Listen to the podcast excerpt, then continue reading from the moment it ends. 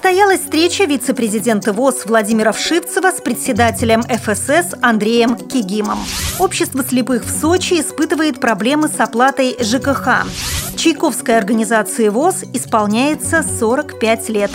Открытый турнир по голболу на кубок Московской городской организации ВОЗ прошел в культурно-спортивном реабилитационном комплексе Всероссийского общества слепых.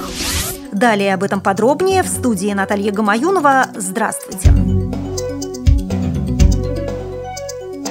Состоялась встреча депутата Государственной Думы, вице-президента ВОЗ Владимира Вшивцева с председателем Фонда социального страхования Андреем Кигимом. Вопросы, затронутые во время встречи, касались прежде всего проблем, связанных с организацией санаторно-курортного лечения инвалидов по зрению. Признавая в целом положительную роль ФСС в этом направлении, Владимир Вшивцев высказал ряд конкретных замечаний. В частности, были отмечены поздние сроки проведения конкурсных торгов на предоставление путевок, несоответствие цены закупаемых путевок реальным затратам санаториев на эти цели.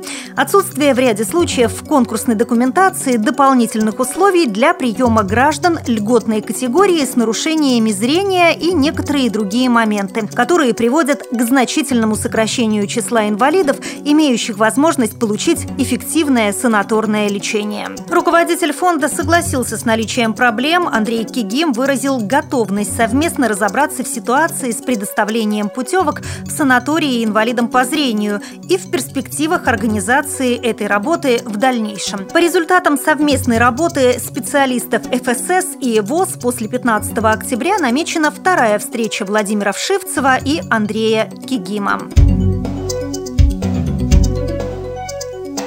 Общество слепых может потерять свое единственное помещение в Сочи. Такая информация появилась в блогах в интернете. 7 октября по уведомлению Департамента имущественных отношений организация должна была освободить занимаемые 52 квадратных метра по улице Красноармейская, 22. Причина – долги за коммунальные услуги. Руководство общественной организации принимает все меры, чтобы собрать деньги и рассчитаться с долгами по коммуналке. Немалую помощь оказывают не безразличные люди. Благодаря появившимся в интернете заметкам насчет организации стали поступать средства. Кроме того, выделяются деньги по краевой субсидии. Водоканал, теплоэнерго и электросети пошли обществу на уступки и рассчитывают платежи по минимальным ставкам. А вот за вывоз мусора инвалидам приходится платить 2000 рублей в месяц. Хотя это расценки для юридических лиц, а общество таковым не является. Понимая все обстоятельства, Департамент имущественных отношений отношений лишать инвалидов по зрению второго дома не собирается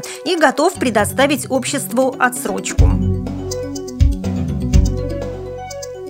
Чайковской организации ВОЗ исполняется 45 лет. В настоящее время в организации состоит 242 инвалида.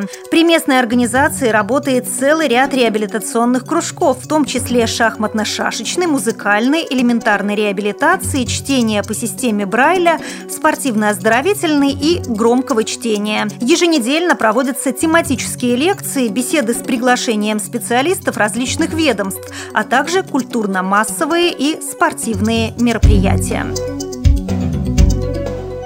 спортивном зале культурно-спортивного реабилитационного комплекса Всероссийского общества слепых прошел открытый турнир по голболу среди инвалидов по зрению на Кубок Московской городской организации ВОЗ, посвященный Дню белой трости. Так как турнир был открытым, то на него были приглашены команды из Москвы и области. Всего в турнире приняло участие 8 команд. Не проиграв ни одной игры и показав хороший результат, победителем соревнований стала команда специальной общей общеобразовательной школы-интерната номер один для слепых и слабовидящих детей города Москвы. Второе место у команды культурно-спортивного реабилитационного комплекса Всероссийского общества слепых.